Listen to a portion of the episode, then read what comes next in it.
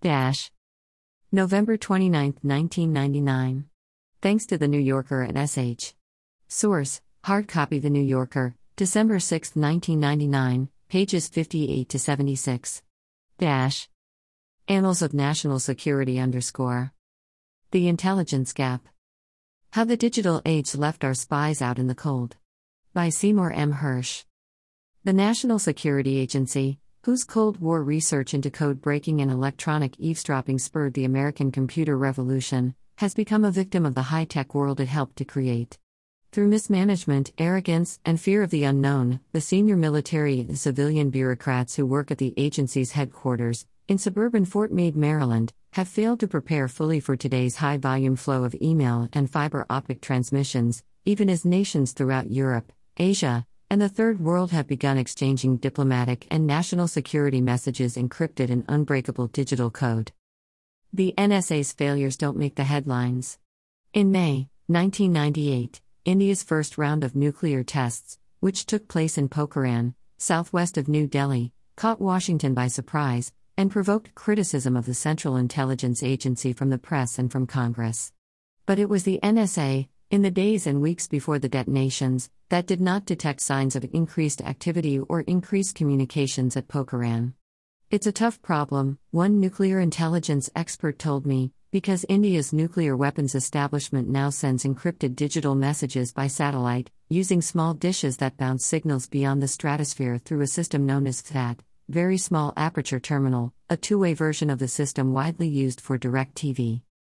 Similarly, the North Koreans, with the help of funds from the United Nations, according to one United States intelligence official, have bought encrypted cell phones from Europe, high speed switching gear from Britain, and up to date dialing service from America, a system that the NSA cannot readily read. The official said of the North Koreans, all their military stuff went off ether into fiber, from high frequency radio transmission to fiber optic cable lines, which transmit a vast volume of digital data as a stream of light. A former high level Defense Department official told me, it's a worldwide problem. You could wire up all of Africa for less than $2 billion. This former official, like most of the two dozen signals intelligence, SIGINT, experts interviewed for this account, agreed to speak only after being assured of anonymity.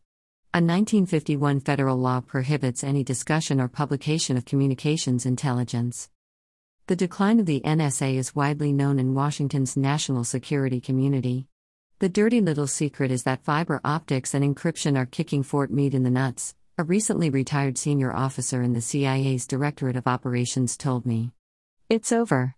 Everywhere I went in the third world, I wanted to have someone named Ahmed, a backhoe driver, on the payroll. And I wanted to know where the fiber optic cable was hidden. In a crisis, I wanted Ahmed to go and break up the cable and force them up in the air, that is, force communications to be broadcast by radio signals. The number of daily satellite telephone calls in the Arab world, many of which are encrypted, is in the millions, creating severe difficulties for eavesdroppers. The mobile telephone system used by Saddam Hussein at the height of Iraq's dispute last year with the United Nations Arms Control Inspection Team operated on more than 900 channels. Each channel was separately encrypted, with multiple keys, and Saddam's conversations bounced from channel to channel with each call. A UN intelligence team eventually gained access to the telephone system's technical manuals and other data, and was able to record the encrypted conversations, but without these materials, it could not have made sense of the intercepts. The codemakers are leaving the codebreakers far behind. In its heyday, during the Cold War, the NSA had nearly 95,000 employees, more than half of them military, monitoring communications from hundreds of sites around the world. It played a dominant role in American intelligence gathering behind the Iron Curtain and elsewhere, producing by the end of the 1960s more than a thousand intelligence reports a day. The NSA's intercepts were the government's most reliable and important sources of intelligence on the Soviet Union, far outstripping the intelligence collected by the CIA and its agents abroad. In Western Europe, NSA linguists and Army GIS sat in unmarked vans monitoring the daily conversations of Soviet tank units on the other side of the Berlin Wall. In the Pacific, Air Force radiomen and NSA technicians, in specially configured Boeing 707s, flew huge figure eights over the ocean, copying Morse code transmissions from North Korea and the Soviet Far East. In the Mediterranean, Navy signalmen worked hectic shifts with their NSA colleagues, eavesdropping on government communications in the Middle East. Many of the most sophisticated Soviet codes were broken, including the diplomatic traffic to Moscow from its embassy in Washington. By the time President Nixon was in office, the agency was listening to telephone conversations of Soviet leaders as they were driven in limousines to and from the Kremlin. In the upper reaches of the United States government, access to the agency's daily top secret take was a sign of importance and success. Henry A. Kissinger, Nixon's national security advisor, went as far as to order the agency to scan the diplomatic traffic from Washington, isolate references to him, and deliver the cables to his office, without any further distribution inside the government. Many of his successors have received the same service. These successes were the payoff for years of painstaking technical research. In the 1950s and 60s, the NSA's engineers, working closely with the American computer industry, coordinated and financed much of the early work in telecommunications, underwriting research on semiconductors, high speed circuitry, and transistorized computers. With its research into microelectronics, the agency also helped to develop the early guidance systems for intercontinental ballistic nuclear missiles. And the agency's team of mathematicians, aided by outside advisors, many of whom were tenured at places such as Harvard, Dartmouth, and Princeton, steadily tore through the Soviet cipher systems. By the mid 70s, as the world began routinely communicating by microwave, the agency maintained its edge with innovative use of satellite intelligence, and its mathematicians and computer experts were sometimes able to thwart the Russians' attempts to scramble their signals. Even undersea and underground coaxial cables, the most secure means then of relaying telephone conversations and electronic communications, could be intercepted. Books and newspaper articles have described the penetration of Soviet cables at sea by NSA units aboard Navy submarines as some of the most daring intelligence operations of the Cold War. The collapse of communism, in 1989, and the collapse of the Soviet Union, in 1991, led to a revised mission for the NSA, with more focus on international terrorism and drug dealing, both highly elusive targets. The agency's budget was cut back. In the early 90s, as more nations turn to fiber optics, the NSA shut down 20 of its 42 radio listening posts around the world. In some cases, equipment was left behind to be monitored remotely, the agency's overseas military personnel have been reduced by half. The NSA's status within the government has also been diminished. Last year, Richard Lardner, a reporter for the Washington newsletter Inside the Pentagon, revealed that the agency had been reined in and would no longer be authorized to report directly to the Secretary of Defense. The NSA was ordered instead to report through an assistant secretary. In recent years, according to a congressional study, the NSA's contribution to the President's daily intelligence brief, a secret summary prepared at the CIA every morning for the White House, has fallen by nearly 20%. The NSA was being jarred by the difficulties of tracking terrorism, and by the rapid spread of unbreakable codes. The agency also discovered that it had few advocates in the White House and among those officials at the Office of Management and Budget who control the flow of money to the top secret world. The agency was not allowed to keep the funds it had saved by reducing manpower and drastically cutting overseas stations. The NSA is also getting very little help from its colleagues in the American intelligence community. One legislative aide told me that George Tenet, the director of Central Intelligence, who has nominal responsibility for all intelligence gathering, had expressed alarm upon taking office about the NSA's weakness, and told congressmen of his desire to rescue the agency from what appeared to be a precipitous calamity. But, the aide added, he didn't do it. The NSA's strongest supporters, the members and staffs of the Senate and House Intelligence Committees, are also its most vocal critics. The agency is now facing the most caustic congressional scrutiny in its history, amid much pessimism that it can right itself without major changes in its management. Staff members of the Intelligence Oversight Committees traditionally prefer not to be quoted by name, but John Millis, a former CIA officer who is staff director of the House Intelligence Committee, openly discussed the NSA's problems in the fall of 1998 at a luncheon meeting with a group of retired CIA officers. Signals intelligence is in a crisis, Millis told his former colleagues, who reprinted the speech in a newsletter. We have been living in the glory days of SIGINT over the last 50 years, since World War II.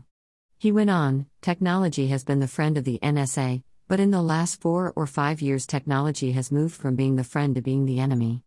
Millis also made it clear that any significant increase in the agency's budget was made more difficult by the fact that there is no management of the intelligence community. There is no one in a position to make the trade offs within the intelligence community that will make a coherent, efficient organization that will function as a whole. So we end up doing it on Capitol Hill. And I've got to tell you, if you are depending on Capitol Hill to do something as important as this, you're in trouble. Senator Robert Kerrey, of Nebraska, the ranking Democrat on the Senate's Intelligence Committee, told me that there was little he could add to Millis's assessment, because most information dealing with the agency and its work is highly classified. Kerrey also pointed out that secrecy does not equal security, and can be self defeating. For example, the agency is in desperate need of more money to get started on information retrieval programs for the Internet, which should have been underway years ago. But I can't tell you how much they need, Kerrey said, and I can't tell you how much they have. The public doesn't know about the NSA, or what it is. There are no editorials in the New York Times, no advocates. Does the public know that the nation might be more secure if more was invested? Out of sight, out of mind. Last July, during a little notice Senate colloquy on an intelligence spending bill, Kerrey hinted at the NSA's problems. The signals are becoming more complex and difficult to process, he said. And they are becoming more and more encrypted.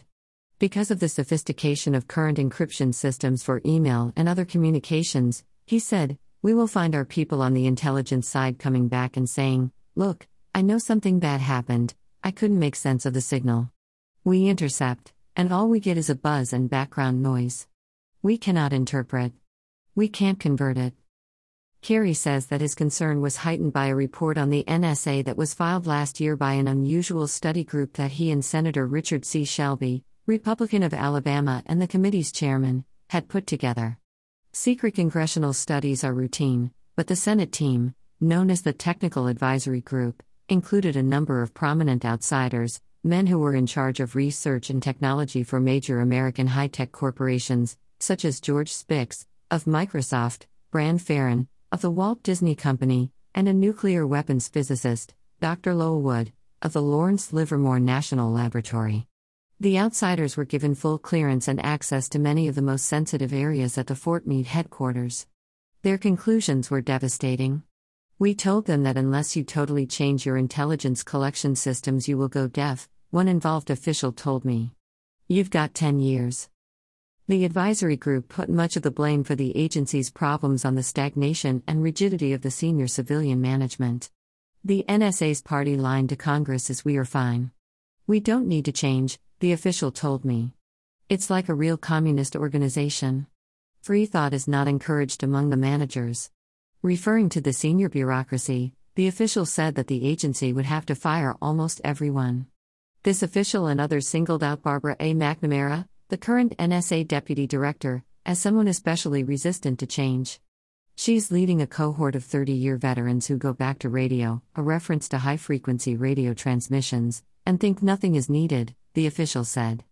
In secret testimony this fall before Congress, he added McNamara talked about how good the NSA is, how it caught this and that drug guy. They got a whole bunch of horseshit from Barbara. In subsequent interviews, many former NSA managers endorsed the advisory group's findings. One former official described the civilian leadership as a self licking ice cream cone, with little tolerance for dissent or information it did not wish to hear. If you didn't support their position, you weren't considered a team player, this person told me. You couldn't go into a meeting, put your best ideas on the table, have it out, get the best idea, and then go have a beer. McNamara's authority stems from her longevity. The admirals and generals who serve the agency director remain on the job for an average of three years before retiring or going on to other military assignments. The agency's top civilians have worked together, in many cases, for nearly 30 years, and inevitably share the same insular points of view.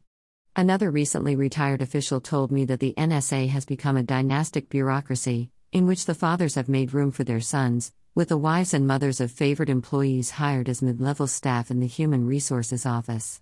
The place is full of warlords and fiefdoms, the former official said. Now we're getting to the grandchildren. Such insider hiring has led to the quip, which I heard from a number of officials, that the NSA functions as a Glen Burnie WPA project. Glen Burnie is a nearby suburb and home to many NSA employees. Questions also were raised during my interviews about the effectiveness of many of the senior military officers who are routinely assigned to the NSA for two, three, or four year tours of duty.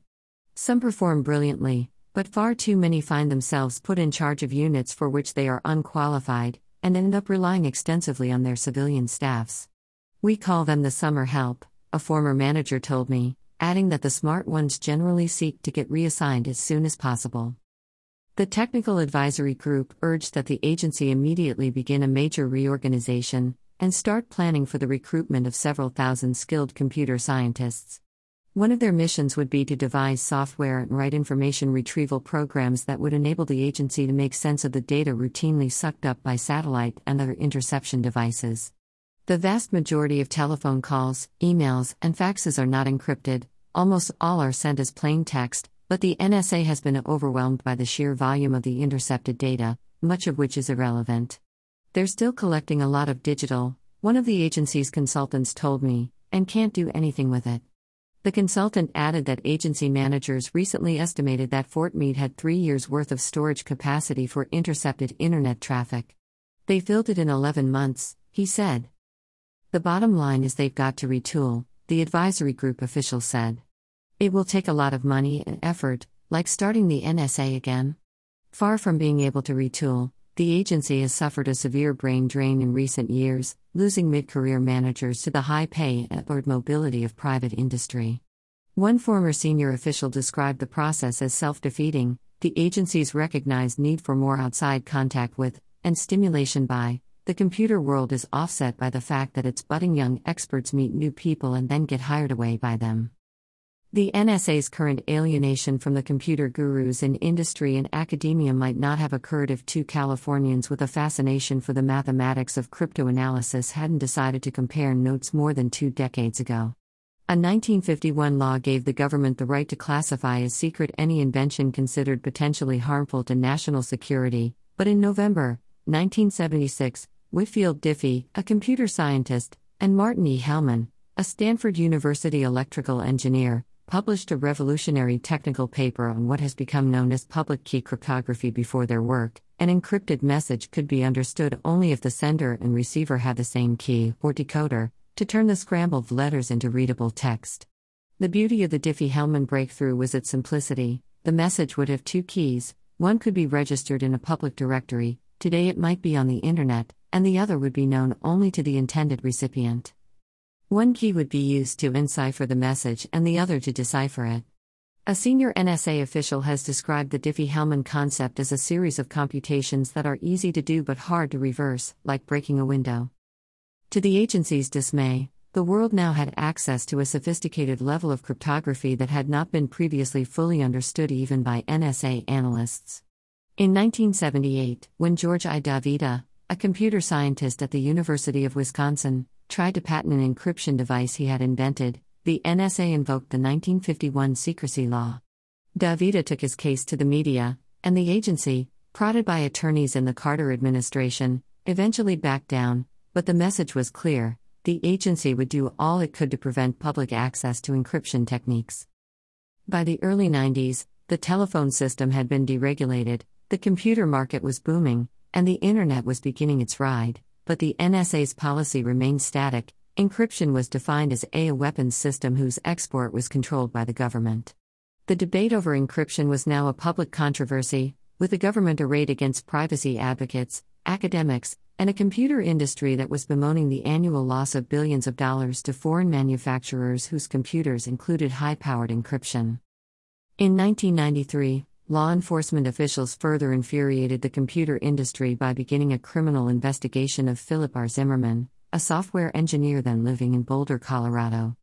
Zimmermann's crime was being a free spirited hacker. He cobbled together a cryptography program called PGP, for pretty good privacy, and gave it away. PGP was the agency's nightmare. It offered the average computer user a non technical and non threatening entry into easy, daily use of cryptography. PGP soon found its way to the internet, and it quickly spread around the world, making Zimmermann, in the government's view, an exporter of munitions. A grand jury inquiry began. The computer industry rallied around Zimmermann, and after three years the case was dropped. Zimmermann eventually explained to a Senate committee I wrote PGP from information in the open literature. This technology belongs to everybody. By the mid 1990s, the Software Publishers Association was telling journalists that the number of cryptographic products being sold by foreign companies had reached 340. President Clinton and his senior advisors, under pressure from the law enforcement and national security communities, tried to compromise on the issue. The export of encryption for computers could go forward, the government said, if the industry agreed to install a government approved encryption chip, known as the Clipper chip, that could be directly accessed by law enforcement officers. Under another proposal, American computer manufacturers would have been permitted to export new encryption products if spare set of decoding keys were accessible to the government. The proposals, known as key recovery or key escrow, were assailed by privacy proponents, who demanded to know whether the Clinton administration would have dared to advocate that citizens be required to give the keys to their house or safety deposit box to a third person. The cultural divide between Fort Meade and Silicon Valley was widening. The agency's senior managers were unable to comprehend what every programmer and researcher in academia and industry intuitively understood encryption could not be stopped. The managers had ample warning. In 1991, a secret study predicted that the use of encryption would grow exponentially, a prediction largely ignored by the agency's senior management. A former NSA director recalled that in the early 90s he had had a series of conversations with the civilian managers, urging them not to insist on their version of key recovery. I couldn't believe their proposals, he said, adding that he had warned the managers that, given the public's attitude toward privacy, key recovery could not work if the government held the key. They were so arrogant. They knew all there was to know. Export control is a legitimate concern to the agency, one former senior official told me, but the issue made the top managers paralyzed and afraid to move into the future. He and many colleagues had argued for a two prong approach, continuing to do all that was possible to maintain export controls while also planning for a fully encrypted world. The agency's long fight against encryption delayed its widespread use by many years, but the agency's senior managers spent those years holding on to what we have today instead of seeking ways to lessen encryption's impact. The official lamented, we were squandering time while continuing to make more enemies inside the computer industry. Today, the encryption fight is all but over. The Commerce Department is scheduled to issue new export regulations on December 15 that, many experts believe, will permit American computer companies to include advanced cryptography, with fewer restrictions, on equipment sold worldwide. We've won, Phil Zimmermann told me, jubilantly. And they tried to put me in prison. Now we can export strong crypto and they can't stop us. We can do whatever we wish. NSA's short term solution to the encryption dilemma has been to urge the CIA to go back to the world of dirty tricks and surreptitious entry. According to a 1996 congressional staff study, the next century will require a clandestine agency that breaks into or otherwise gains access to the contents of secured facilities, safes, and computers and steals, compromises and influences foreign cryptographic capabilities so as to make them exploitable by the NSA. Such information theoretically could help Washington policymakers disrupt future terrorist activity, intercept illicit shipments of nuclear arms, or uncover acts of espionage against American defense corporations. Unfortunately, several CIA officers I spoke with found the proposal too ambitious. One retired case officer told me that while he was on a clandestine assignment years ago in the Third World, I was designated to get a certain black box.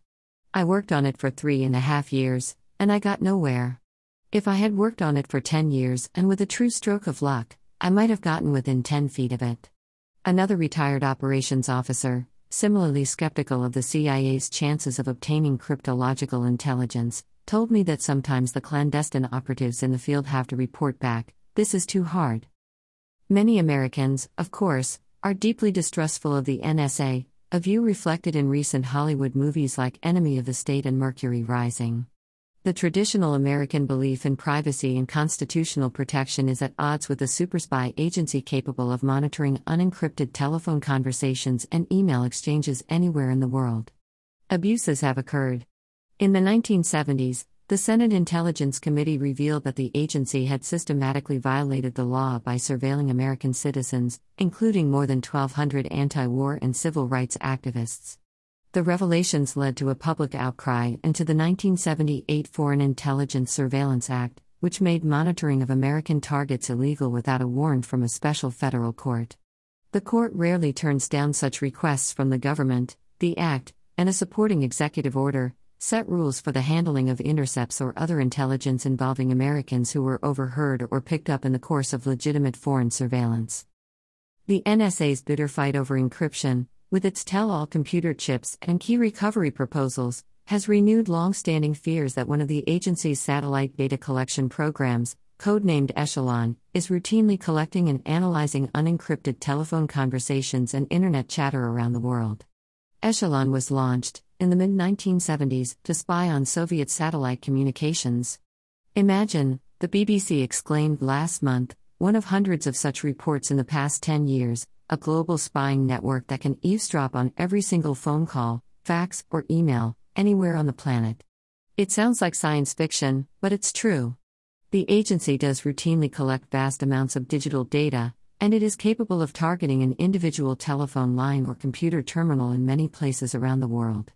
But active and retired NSA officials have repeatedly told me that the agency does not yet have the software to make sense out of more than a tiny fraction of the huge array of random communications that are collected. If the agency were able to filter through the traffic, the officials noted, international terrorists like Osama bin Laden would not be able to remain in hiding. The fact is that Echelon, far from being one of the NSA's secret weapons, as some believe, is viewed as a fiscal black hole by the Senate and House Intelligence Committees. John Millis, in his private talk to the retired CIA agents, complained that the United States was spending incredible amounts of money on satellite collection. It threatens to overwhelm the intelligence budget. Using satellites to sweep up communications indiscriminately, he said, doesn't make a lot of sense. You shouldn't be spending one more dollar than we do to try and intercept communications from space. Millis's point was that the data collected from satellites, like the data collected from the Internet, cannot be sorted or analyzed in any meaningful way. The agency's critics, in and out of the government, told me that they see a glimmer of hope for the NSA in the appointment, last May, of Lieutenant General Michael Hayden as its new director. Hayden, who joined the Air Force after earning a master's degree in American history at Duquesne University, in Pittsburgh, has been praised for his intelligence and open mindedness. Hayden gets it, one intelligence committee aide told me. But he's parachuted in there, and faced with a deputy director whose job is to foil what the director wants to do. There's no question that it's the hardest job in the intelligence community. He's got to manage a multi billion dollar corporation that has a blue collar mentality. General Hayden's initial goal will be to convince Congress and the White House that he can do what his predecessors did not develop a specific management plan and a budget for analyzing intelligence from the Internet and other digital sources. We've criticized the NSA for not having a well coordinated strategy, one legislative aide told me, but we're not in a position to tell them where to go. The issues, of course, are highly technical, and it's not clear that more money, even billions of dollars, will get the job done. The amount of data flowing through the internet is growing exponentially, and skilled computer scientists are at a premium. The agency's war against encryption has left a legacy of bitterness throughout the computer industry, and today's technical advances are taking place not at Fort Meade but on university campuses and in corporation laboratories across America. Those computer whizzes who might have been attracted to high level government work are instead being attracted by the far higher pay scales offered by private industry. There also is little evidence that President Clinton and his national security team view the agency's signals intelligence plight as significant. This year's classified Defense Department budget request included a boost of nearly $200 million for the agency, with the funds earmarked for long range research into signals intelligence. The money never made it through the White House's Office of Management and Budget, however. George Tenet didn't support it, a former congressional aide explained. A similar secret request, for $400 million or more to modify the Jimmy Carter, a Seawolf class nuclear submarine, for top secret agency intelligence work, was approved, evidence that the White House believes that more covert operations will solve the nation's coming intelligence problems. Hayden also will have to contend with those, in and out of the government, who remain dubious about the NSA. One firm skeptic is the encryption expert Whitfield Diffie, who is now at Sun Microsystems. Diffie, a leading advocate of computer privacy, was quick to suggest that the current alarm in the NSA may be a self interested ruse. When I brought up the NSA's problems with new technology, he replied, What bothers me is that you are saying what the agency wants us to believe. They used to be great, but these days they have trouble reading the newspaper. The internet is too complicated for them. There is so much traffic and they can't find what they want. It may be true, but it is what they have been saying for years. It's convenient for NSA to have its targets believe it is in trouble. That doesn't mean it isn't in trouble, but it is a reason to view what spooky inside informants say with skepticism. Shortly after his appointment, Hayden assembled a group of highly regarded mid level managers and gave them free rein to evaluate the agency. He also began a series of meetings, outside Fort Meade, to get independent advice. The evaluations were consistently brutal, according to one official, in terms of the ongoing management problems. On November 15, Hayden announced to the NSA workforce that he was beginning what he called 100 Days of Change. The next day, he made his move against the establishment. He dissolved the agency's leadership structure, despite a bitter protest from Barbara McNamara, and announced the formation of a five member executive group, under his leadership, which would be responsible for decision making. Last month, General Hayden agreed to speak to me, at his unpretentious top floor offices Ops 2, the NSA headquarters building. He is an affable spymaster, who laughs easily, offers no slogans, and promises no quick fixes for the agency's problems. He seemed to understand that his new troops, computer gurus and mathematicians, are unlike any others he had commanded before. When I brought up the agency's long standing war against the export of encryption, Hayden quickly dismissed it as yesterday's lost battle. He also took issue with those who criticized Barbara McNamara and other civilian managers for their failure to anticipate the communications upheaval. Barbara McNamara has been a good deputy to me, he said. But I make the decisions. Hayden emphasized that the personnel problems are far less significant than the technological ones, the issue is not people but external changes. For the NSA, technology is a two edged sword. If technology in the outside world races away from us, at breakneck speed, our mission is more difficult. It can be our enemy. When I asked Hayden about the agency's capability for unwarranted spying on private citizens, in the unlikely event, of course, that the agency could somehow get the funding, the computer scientists, and the knowledge to begin making sense out of the internet, his response was heated. I'm a kid from Pittsburgh with two sons and a daughter who are closet libertarians, he said. I am not interested in doing anything that threatens the American people, and threatens the future of this agency. I can't emphasize enough to you how careful we are. We have to be so careful to make sure that America is never distrustful of the power and security we can provide. General Hayden made no effort to minimize his agency's plight. During the Cold War, he said, the NSA was technologically more adept than our adversary. Now it's harder to predict where America S interests will need to be in the future. His goal in the near future, he added, speaking carefully, is to determine which of the agency's past practices are applicable to today's high tech world, and which of them may be counterproductive. A lot of the choices are Sophie's choices, he said. The trade off is between modernizations, recruiting computer scientists, and beginning long range programs to tackle the internet, and readiness, that is, meeting the hectic operational needs of the Defense Department and the White House for immediate intelligence. We have a high ops tempo, he added, but choices have to be made. In other words, he made clear some ongoing NSA intelligence collection programs will have to be curtailed or eliminated so that funds are available for futuristic research. In its 40 year struggle against Soviet communism, Hayden noted, the NSA was thorough, stable, and focused. Then he asked what's changed? And he answered, All of that. Copyright The New Yorker 1999. Dash. Transcription and HTML by Cryptome.